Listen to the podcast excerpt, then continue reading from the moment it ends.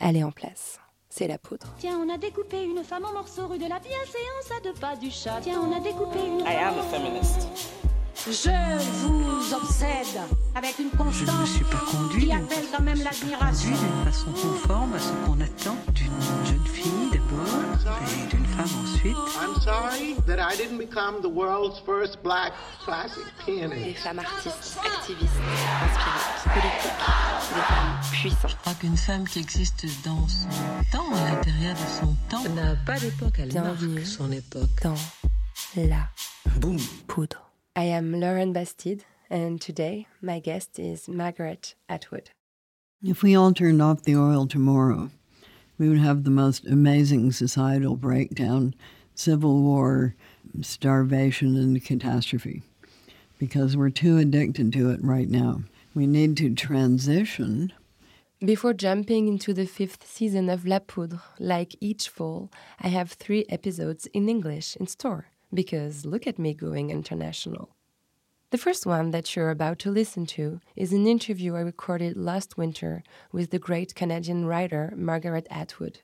With COVID 19, we hadn't had the chance to publish it yet, so here it is, French and new, just for you. What an honor it was to have been able to talk at length with this incredible author, queen of dystopia, whose genius mind gave birth to The Handmaid's Tale in 1985, and who published its sequel last year, The Captivating and Chilling Testaments. I hope you'll enjoy it. With Margaret Atwood, we talked about forests, science, and religion. Margaret Atwood, it's a big honor to interview you today. Thank you so much for being here. You're so welcome. Uh, so, you've written dozens of amazing novels and poetry books. You've received many, many awards. And you just published uh, the sequel, uh, The Testaments, the sequel of La Servante Écarlate. I'm going to say it in French because it's the way everybody knows it here. Why did you feel like writing this sequel after 35 years? Because after a number of years, uh, when we thought history was moving away from this totalitarian theocracy of Gilead, it turned around and started moving back towards it, uh, most notably in the United States. So, in other parts of the world, we seem to have been moving away it, from it, such as in Ireland.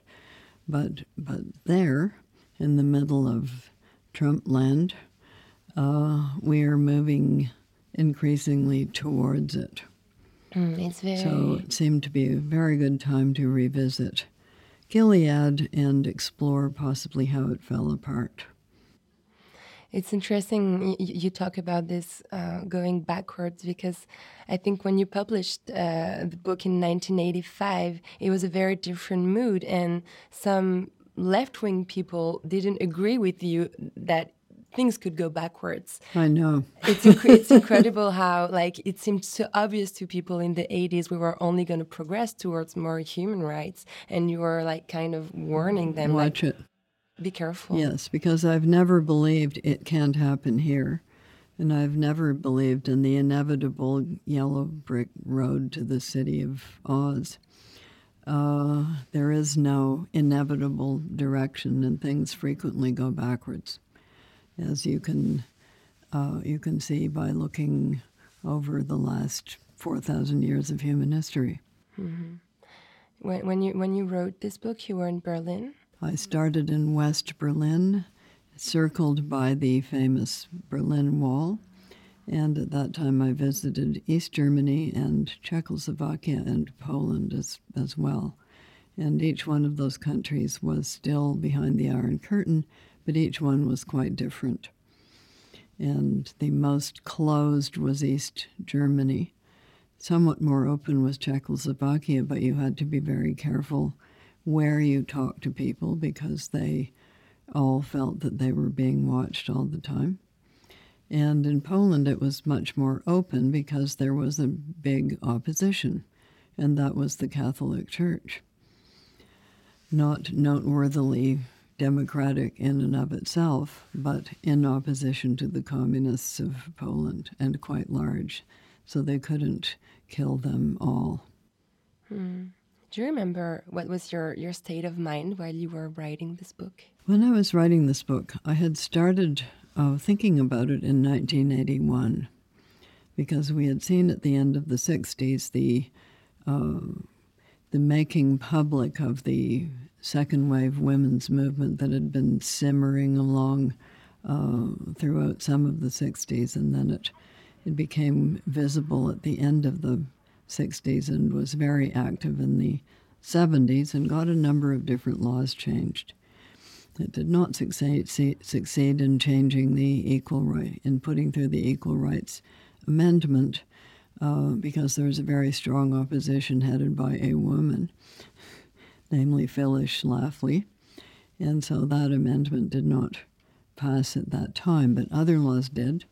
So people obtained the right uh, to control their reproductive lives. They obtained the right to control their financial lives. They could have bank, bank accounts of their own if they were married. They could have mortgages. Um, all of those things uh, were changed in that decade. In the 80s, there began a pushback. We saw the election of Ronald Reagan. So I started thinking about it in 1981 and collecting newspaper and magazine clippings because people were saying then in the 80s what they would later come to enact once they got the power. So you could already see it moving, but because I had studied um, 17th century Puritan civilization of New England, I knew that the foundation of the United States in that part of the world was was a theocracy. It didn't begin as a democracy.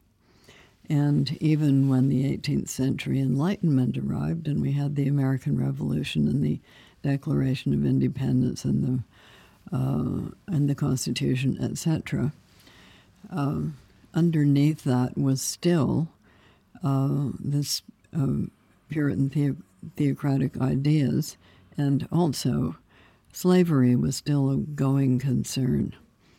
And uh, slavery at that time was quite supported by biblical quotations. People used uh, the Bible in that way while forbidding actual slaves to read it.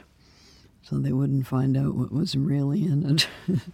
so, so it is in. So many inspirations uh, for the so book. it is, yes. And uh, there's other examples, of course, from the United States themselves, namely the Mormons, who at the beginning were polygamous uh, quite thoroughly. So, so, and they got that idea from the Bible as well. They mm. justified it from the Bible. So, the Bible is a is a is a book or a collection of books in which you can find some passage or other that will justify almost anything.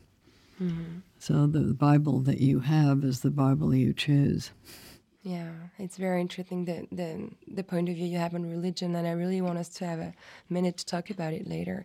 But it's it's it's incredible because actually you were al already presensing what Susan Faludi would later call the backlash. It was already like an intuition. It, it was already there. It was there. Yeah, it was happening. It was already happening, but you you had to look in the back pages and less prominent parts of publications to find it, but it was there. And connect the dots together. Connect the dots. And uh, one thing they did in the in the red states was to seize control of education mm. as quickly as they could. Mm. Uh, so they they had a plan, and they have carried it out to considerable effect. Yeah. So in, in, in the sequel, um, we find one of the very a very important character of the first book, Aunt Lydia, but she's this time she's talking on the first person, and she we find out that she's a, a whistleblower, which is a very very intriguing plot twist because she was a monster in the in the first book, and it kind of reminded me of uh, Hannah Arendt and this idea that even a monster is a human and that it's very difficult to divide humans between good and evil. Well, a lot of well, you can you can you can say that their actions have been evil. Um, it's what is difficult to say is to say that they're not human. Um, so they are an extreme of of what it is to be human. But let us not um, let us not let ourselves off the hook that way by saying they are outside our own category and that they're not human. So I, I don't believe in monsters in that way. I believe in people who uh, go to extremes in their behavior.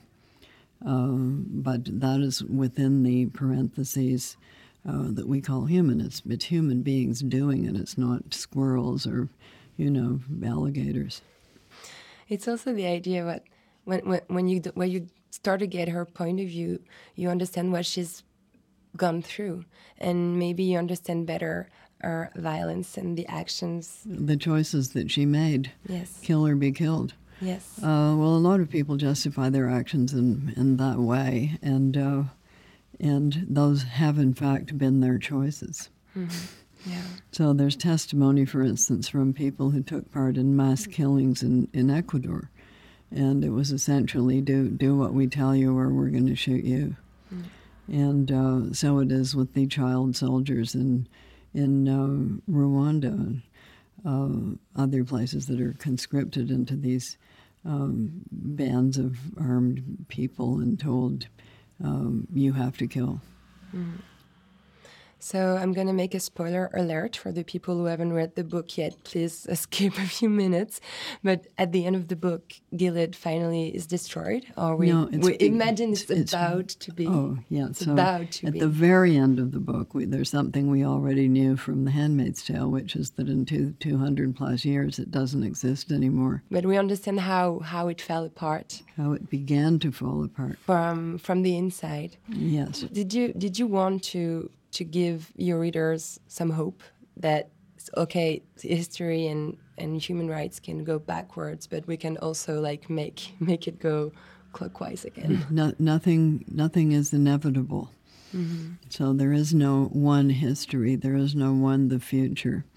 And uh, what kind of future we we're going to get will depend a lot on the choices that we make now. So there it, there isn't a single predetermined story. Mm-hmm. So that's when people say, uh, um, you're on the wrong side of history. I always think, which history? Yes. which history are you on the wrong side of? Uh, because it, it could turn the other way, in which case you would then be on the right side of it.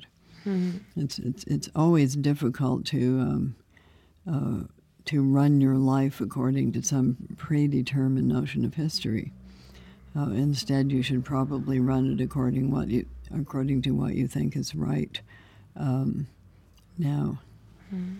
What what you're saying reminds me also of this uh, speech we hear about um, global warming and, and, nature. Like we have this sense, uh, this feeling of inevitability that we are going towards catastrophe. Are um, you trying to say that we could still? Yes, people could still reverse it. And if you want to know how, you can go to a website called Project Drawdown, which has all of the techniques and practices, including the education of girls and women, that would lead to a drawdown of carbon out of the atmosphere rather than the emitting of carbon into the atmosphere. So, a lot is already known about how we could do this. It's a question of collective and political will to, to make it happen. Hmm. You've been aware of these questions uh, very much before the, the, the society really become worried with, with this. Is it because you grew up in, in, in among nature? With um, I grew up with the biologists. I think you can grow up in nature without being th that aware because things seem more or less the same for a while. Yeah, both your parents were um, scientists, right? Uh, my dad was an, an entomologist. He worked with forest insects. My mom was a was a dietitian. So she's interested in food and nutrition. Um, so lucky me, I had fresh vegetables because they made a garden uh, and caught a lot of fish. So that was in the woods. Not so easy to make a garden there. You had to really work at it. yeah. Um, so yeah, so I, that was dinner table conversation in the 50s amongst the biologists. you mean your parents were already aware that that the way society was okay, building so, was going to destroy nature? It was the age of Rachel Carson, Silent Spring. So that was a that was one warning. about one chemical that was destroying uh, birds. Um, but when you think of all of the other chemicals that we're putting into the uh, biosphere now, and when you look at the very rapid dec- decline, even of common species of birds, ones that we thought were abundant, it's no longer a question of rare species. And when you also look at the uh, amount of fish there are now compared to the amount that there were 50 years ago, it's a slippery slope, and it, and it's and it's quite a steep slope. So you can't keep taking without putting back. Mm-hmm. It's a finite biosphere. You also cannot kill the oceans without choking to death, because it is the oceans that make 60 to 80 percent of the oxygen that we breathe. So those are the things that we have to uh, really concentrate on. Um, the carbon, the the oceans, and uh, the chemicals. Mm-hmm. And also, there is a even in this Scarlet Servant already this idea that the future of nature and the future of women are very closely linked. It's already like a type of ecofeminism you're you're imagining. Uh, they are pretty closely linked. Um, anything that affects um, cancer rates, fertility rates, mm-hmm. child cancer rates, all of these things is going to be pretty close to women. But also, when you have uh, famines, tornadoes, uh, heat waves, all of those things, when the food supply shrinks, mm-hmm. you're going to have uh, not only starving people, you're going to have social unrest, you're going to have you're going to have wars. And wars have never been a tippity top good thing for women or children. Yes. They're not a good thing for, for anybody, but particularly that sector of the population. Mm. So most refugees, as you know, are, are predominantly women and children, and they're they're very vulnerable in that refugee state. Yes. We are going through a a, a, third, someone say fourth wave of, of feminism, and and that that the scarlet robe of your servants have become a, a, really strong symbol. We can see many of them in, in the protests against Donald Trump in the U.S., for mm. example, mm. or as a protection for abortion. Are, are you proud of this? Well, I didn't do it, so I didn't do it myself. The the readers and and people putting on the outfit um, are the ones doing it. And it started, believe it or not, in Texas. Oh, really? Yes, it was a group of women in Texas who thought they would they would put these things on and go and sit in the Texas legislature where they were making restrictive laws about. It's not that surprising women. when you think about yes. it. Yes, well, but Texas is, is now considered a purple state. It has a lot of um, a lot of people who are not these kinds of red state Republicans anymore. So it, in Texas, they thought at first they would. Um, order these outfits over the internet, which they did. But when they arrived, they were pink. So they said, this isn't what we've had in mind. So they very quickly sewed themselves some red ones and put the patterns up on the internet. Wow. Uh, so they made it to the legislature on time in red because they had done these, done this sewing project themselves. So I'm pretty um, proud of them. Mm. Uh, it is a perfect symbol because uh, you're sitting there, you're not saying anything. Nobody can kick you out for making a disturbance, uh, and you're very modestly dressed. But everyone looking at you knows what you mean. Wow. So that is why it has spread hither and thither in the world, thanks also to the television show. There also has been a, an incredible synchronization of, of watches because the, the, the, series adapted from your book came out at the very moment, more or less, that the Me Too movement was created. Were Not you? quite. It, it, was, it came out in, in um, spring 17. The Me Too movement arrived in October 17, yeah. so about six months later. A couple months, yeah, um, a few months. But the reporters working on the Harvey Weinstein case were already hard at work by that time, and there's now two books out about it. One of them is called She Said by the two women reporters working on it, and the other one is called uh, Catch and Kill, which is by Ronan Farrow about the attempts made to suppress the reporting that he was doing on it, uh, make it make it um, to suppress it at NBC, because he felt that they were um, covering up for somebody of their own. So the books are now out, and there's another one in Canada called Had It Coming by Robin Doolittle. Uh, so that is a that's a trio of books about uh, what happened during this period of time. Alrighty. How does it feel to see characters and stories and sets that were only in your in your brain until now suddenly like real, not real, but like images become images on, on television? Well, I think they've done a very good job. And the reason that they did a very good job is that everybody involved in the series is dedicated to it. It's it's not just another show for them. Um, so they threw themselves into it to the extent even that the the actresses doing it did it without makeup. Can you think of a no makeup bigger sacrifice? Wow, well, yeah. of course, handmaids aren't allowed to wear makeup, uh, so they had to do it without makeup. Uh, they could have done a no makeup makeup. they didn't do that. They they did they did absolutely bare naked uh, face acting. That's impressive. And uh, the designer is called Ane Crabtree, who's now you know her costumes are in the Smithsonian. Uh, she considered 50 shades of red before choosing the right one. Wow. And similar, she, she put similar attention into the other colors that she chose. So everyone really immersed themselves in the show. The showrunner himself, called Bruce Miller, had read the book as an adolescent and decided at the age of 19 that, that, that he was going to do it when he grew up, when he grew up. And he waited and waited and waited for it to become available. And when it did, he pitched himself, and he had he knew so much about it that they hired him.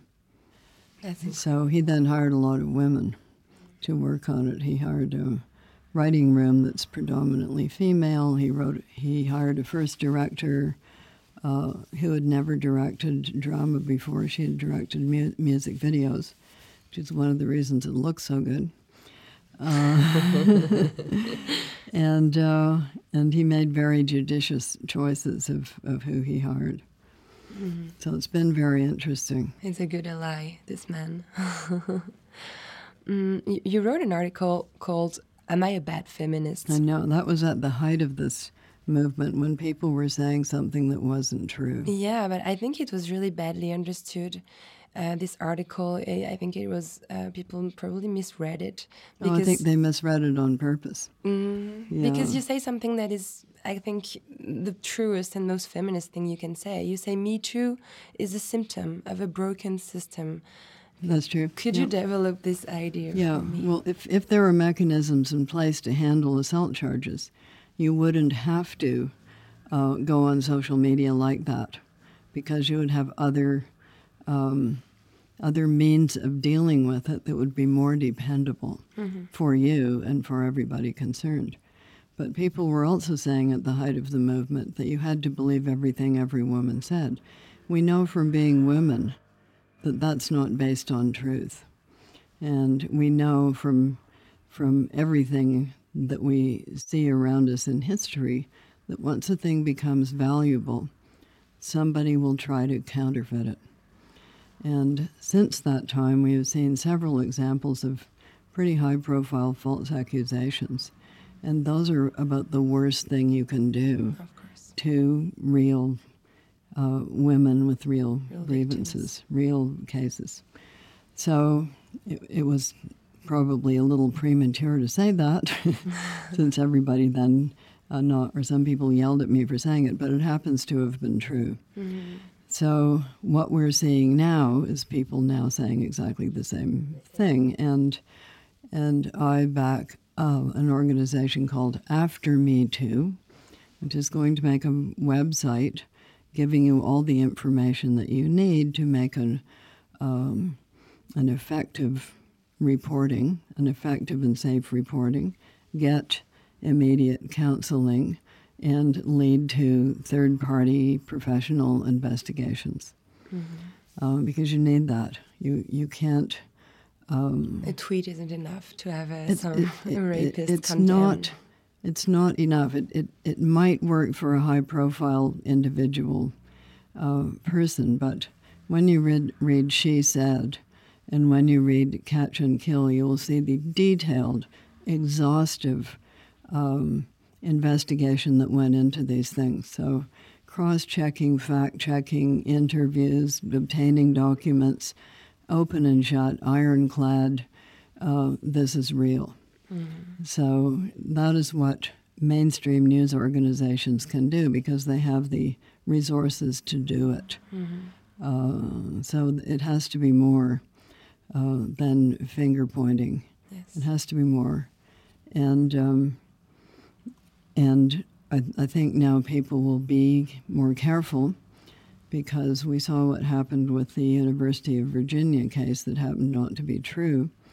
It cost the Rolling Stone four point five million dollars, and it was really bad for the uh, career of the reporter, who was a reputable, experienced reporter, um, who published a story without fact checking.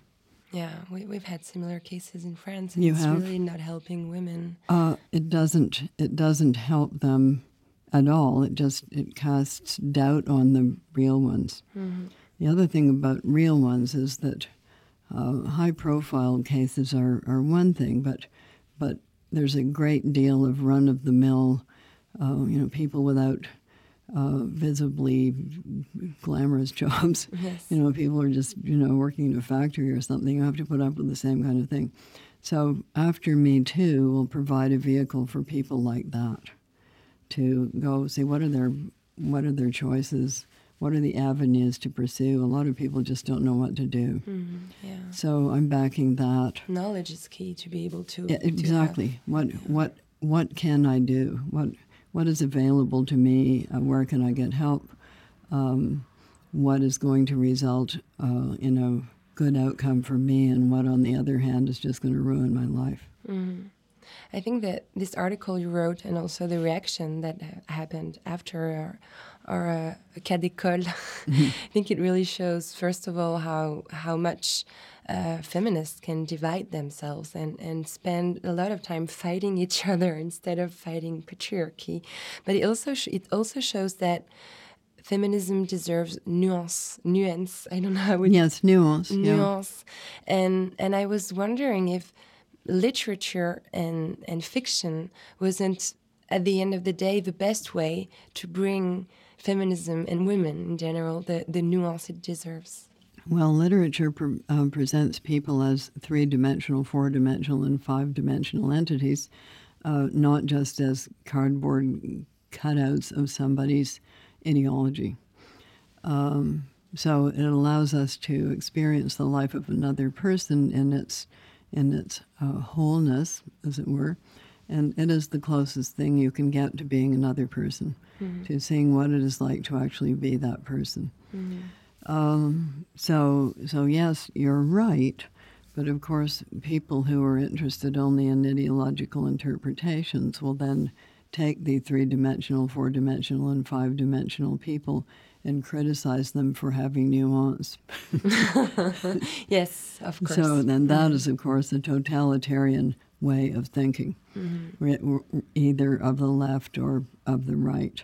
Mm-hmm. And none of this has been particularly helped by uh, certain kinds of social media that don't allow for nuanced conversations. i agree with you so, So it's just people hurling slogans at each other. But even if you go back to um, second wave feminism of the 70s, you will see that people had disagreements then too. They had disagreements, they fought.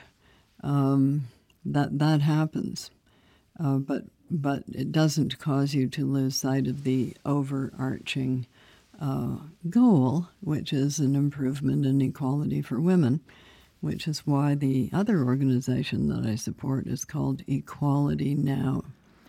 And uh, it operates in, it's an international organization that works on improving laws that have to do with girls and women.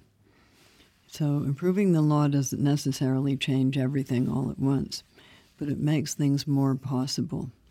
So if there's a law that says you can have your own bank account uh, and you can have your own mortgage, that makes it possible for you to lead an, lead an independent financial life. Mm-hmm. If there's a law that says you can drive a car, it makes it possible for you to go places that otherwise you wouldn't go. Um, so it ma- gives you more autonomy. We must remember that there was a huge pushback against bicycles when they first came into view, because it was said that bicycles would make women immoral hmm And make them lose their virginity almost, or, no, or, right? or do other immoral things like that. Mm-hmm. Uh, and to frighten them, they were told that they would get bicycle face if they rode bicycles. bicycle face was that you would go so fast on the bicycle that your face would all get pushed back like that. It's an instant facelift, and lead me to it. Uh, so, so all of these things. The zipper was preached against when it first arrived because zippers would make people immoral because it was easier, faster to get your clothes of off. Makes sense. You know, all of these things, brassieres, same thing. yes, all of this immoral clothing. Uh, so there will be pushes and there will be pushbacks. Um, what is what is best for women um, is a fairly stable society, um, which isn't so toxic chemically and uh, so overheated and and climate uh, uh, emergency that that we're all going to die. You know that that would be that would be my preference. Mine too. And we were talking about how, how literature enables you to bring nuance to the feminism, to the feminist thought, and you don't practice any kind of literature. You write anticipation, or you write. Uh, some people would call it dystopia, but I'm, I know you're not really comfortable with this. Uh, with No, this, I'm uh, fine with dystopia. dystopia is Dystopia is with just a picture of a of a society that we think we wouldn't like to live A in. dark future. Yeah. there is another feminist author I've always loved. It's Charlotte Perkins Gilman. I think Herland is, is one of the most Oh, beautiful feminist Way, books. way back then. Yes. Yes, exactly. And I was wondering why why dystopia was such a powerful feminist tool. Yeah, Herland is a utopia. Yes. Yeah, so she's showing a positive society run by women. Yes. Um, so after the First World War, and particularly um, after the advent of the USSR and after the advent of Hitler's Germany, um, both of which came in as utopian propositions. Um, after those things, and after the Second World War, it became harder for us to believe in utopias.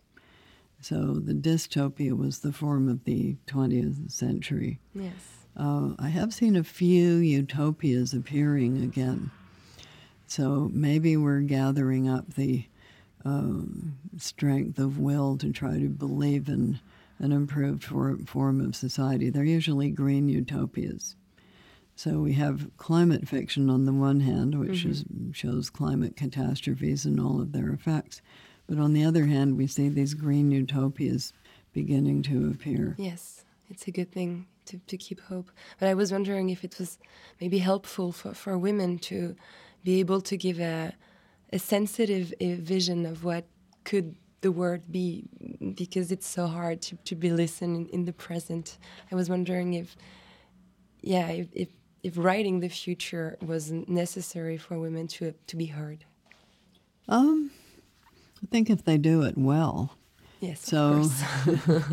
yeah, if they do it well, and uh, and if it's powerful enough, yes. Um, so there there would be two plans: of the the society that you don't want to be in. That's what I've been doing, and the other society that you you do want to be in. Uh, I wanted to ask you, please, to give a lesson of nuance about religion to French people. As you may know, uh, French people, uh, French democracy seems to be a bit allergic to anything that looks like religion, especially if it's Muslim. Right now, you probably heard about the debate Yes. that's going around the veil.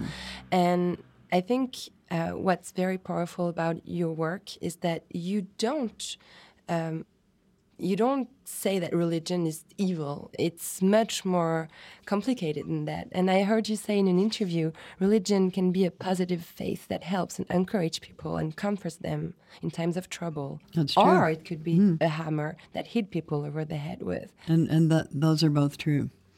So Those it- are both true. Yes, of course. But I I mean, it's incredible how in France, like the government seem to be like wanting to like take religion away from people, and it's really revolting me. So I, I don't see how they can they can take it away from people at an individual level. What they may be saying is if you work in the government, you can't wear visible symbols of the religion. Unfortunately, now they're talking about like the public space in general. Like the- Really? the, Minister of Education this morning said the public space is supposed to be a neutral place where you only speak rationally. I was that, like, that's not true. what are you talking about?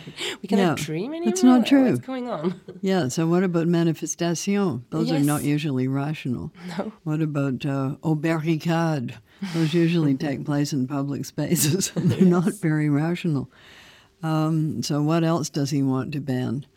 Um, if he bans people dressing the way they wish. So, are we going to go back to measuring women's hemlines, or just exactly what does he have in mind? Mm, no, but I, I really think there is a, a very big misunderstanding on about like wh- what what like religion and democracy doesn't don't have to be opposed, and I, and I really think you're a very good uh, converter of this idea that it's not that easy and It's not that easy, that and there simple. there are two organizations that I support because they are they are green religious organizations, and the religions, if they put their minds to it, can have a lot of power. They hmm. could help save the planet if they got it into their heads that that, that is something that they they should be doing. And one of them is called A Rocha, hmm. A R O C H A, hmm. was started by a, an English bird watcher who was also a clergyman, an English clergyman bird watcher. How English. Yes, cannot any, any Uh, And the other one is called Sojourners, S O J O U R N E R S, and they operate out of out of Washington, and they are inclusive, multiracial, and ecologically active uh, Christian organization. And uh, I have been at an event at which there were ecological Muslims, ecological Jews, and ecological Christians all appearing on the plain same platform. Um, so these people could have a lot of influence for the good if they really turned their minds to it. On the other hand, we have some religious people who say, well, it's going to be the end of the world soon. I will be raptured up because I'm virtuous, and I will take great pleasure in watching the earth fry with everybody else on it. That to me is not love your neighbor. No, definitely not. I think it misses the point. So there always will be people who who will try to use religion as a way of gaining power over others.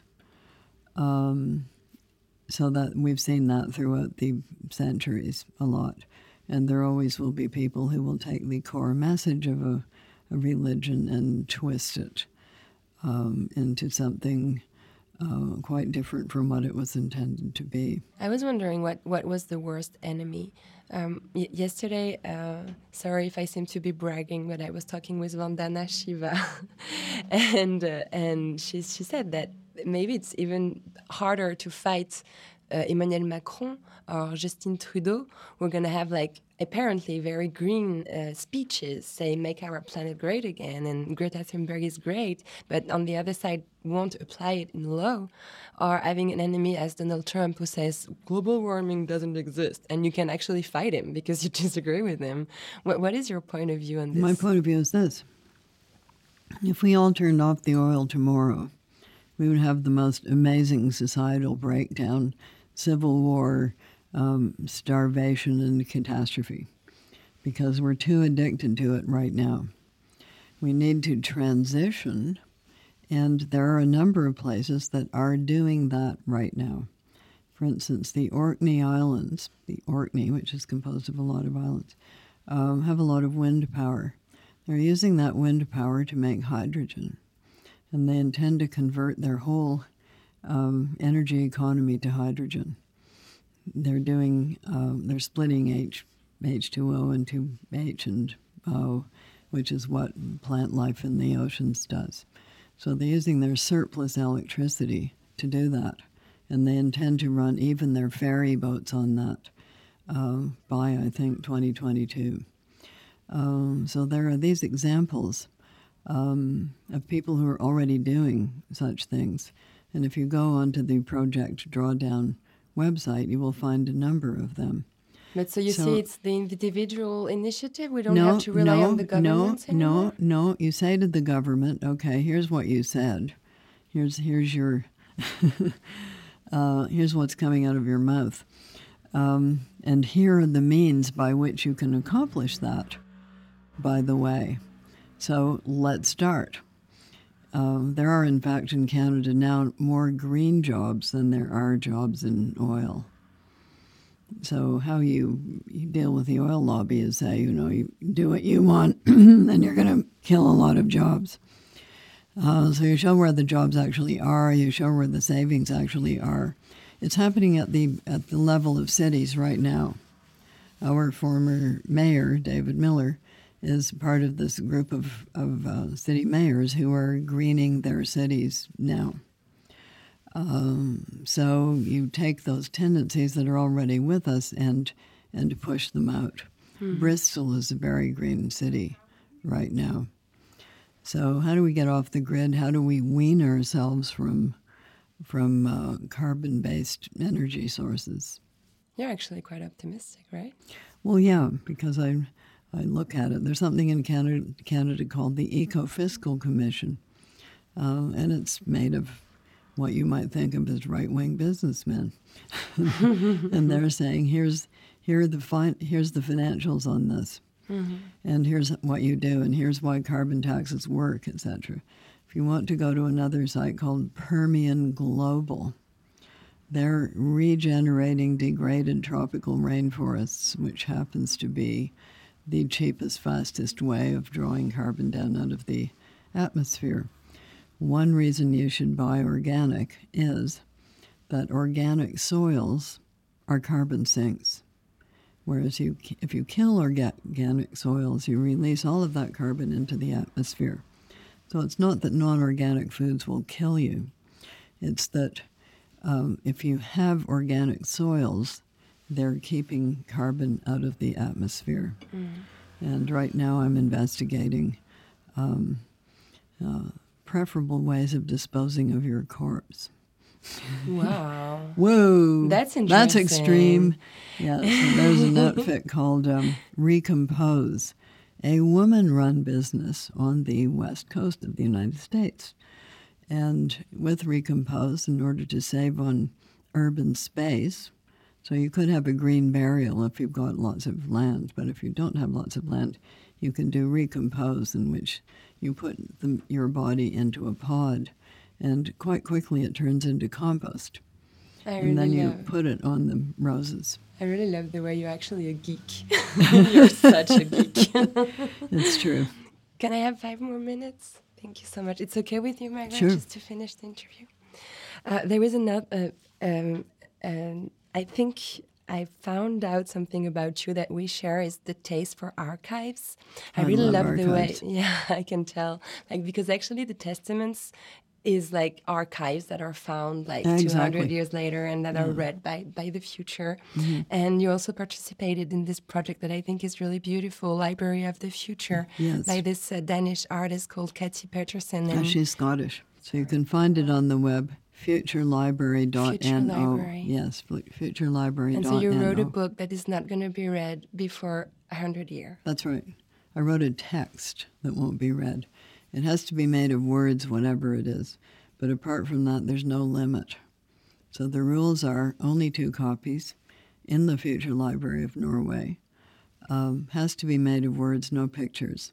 And you can't tell anybody what it is. Only the title. Only the title, which is Scribbler Moon. What is it about? Well, I can't tell you. I can't tell you that. So Katie is interested in words and time. So she wants texts that have words and time in them. So I put Scribbler for the words and Moon for the time. Why are why are archives so important to you? Uh, I think they're they're a little like Sleeping Beauty, in that things things go away and are forgotten, but if they're preserved somewhere, uh, somebody then comes along and and and finds them. So we now have the Epic of Gilgamesh, because somebody found these cuneiform tablets from thousands of years ago and was able to translate them.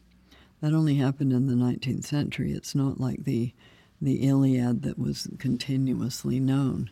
Was rediscovered after being asleep for thousands of years. So I, I just think of them as, as uh, sleeping, sleeping things that are then awoken. They're awoken and they tell us things. Mm. And I find that fascinating.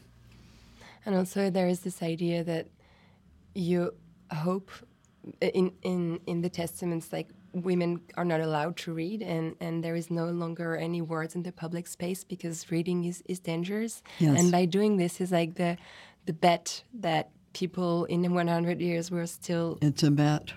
No it's, it's a bet in the testaments aunt lydia bets that somebody may find her text that she's hiding.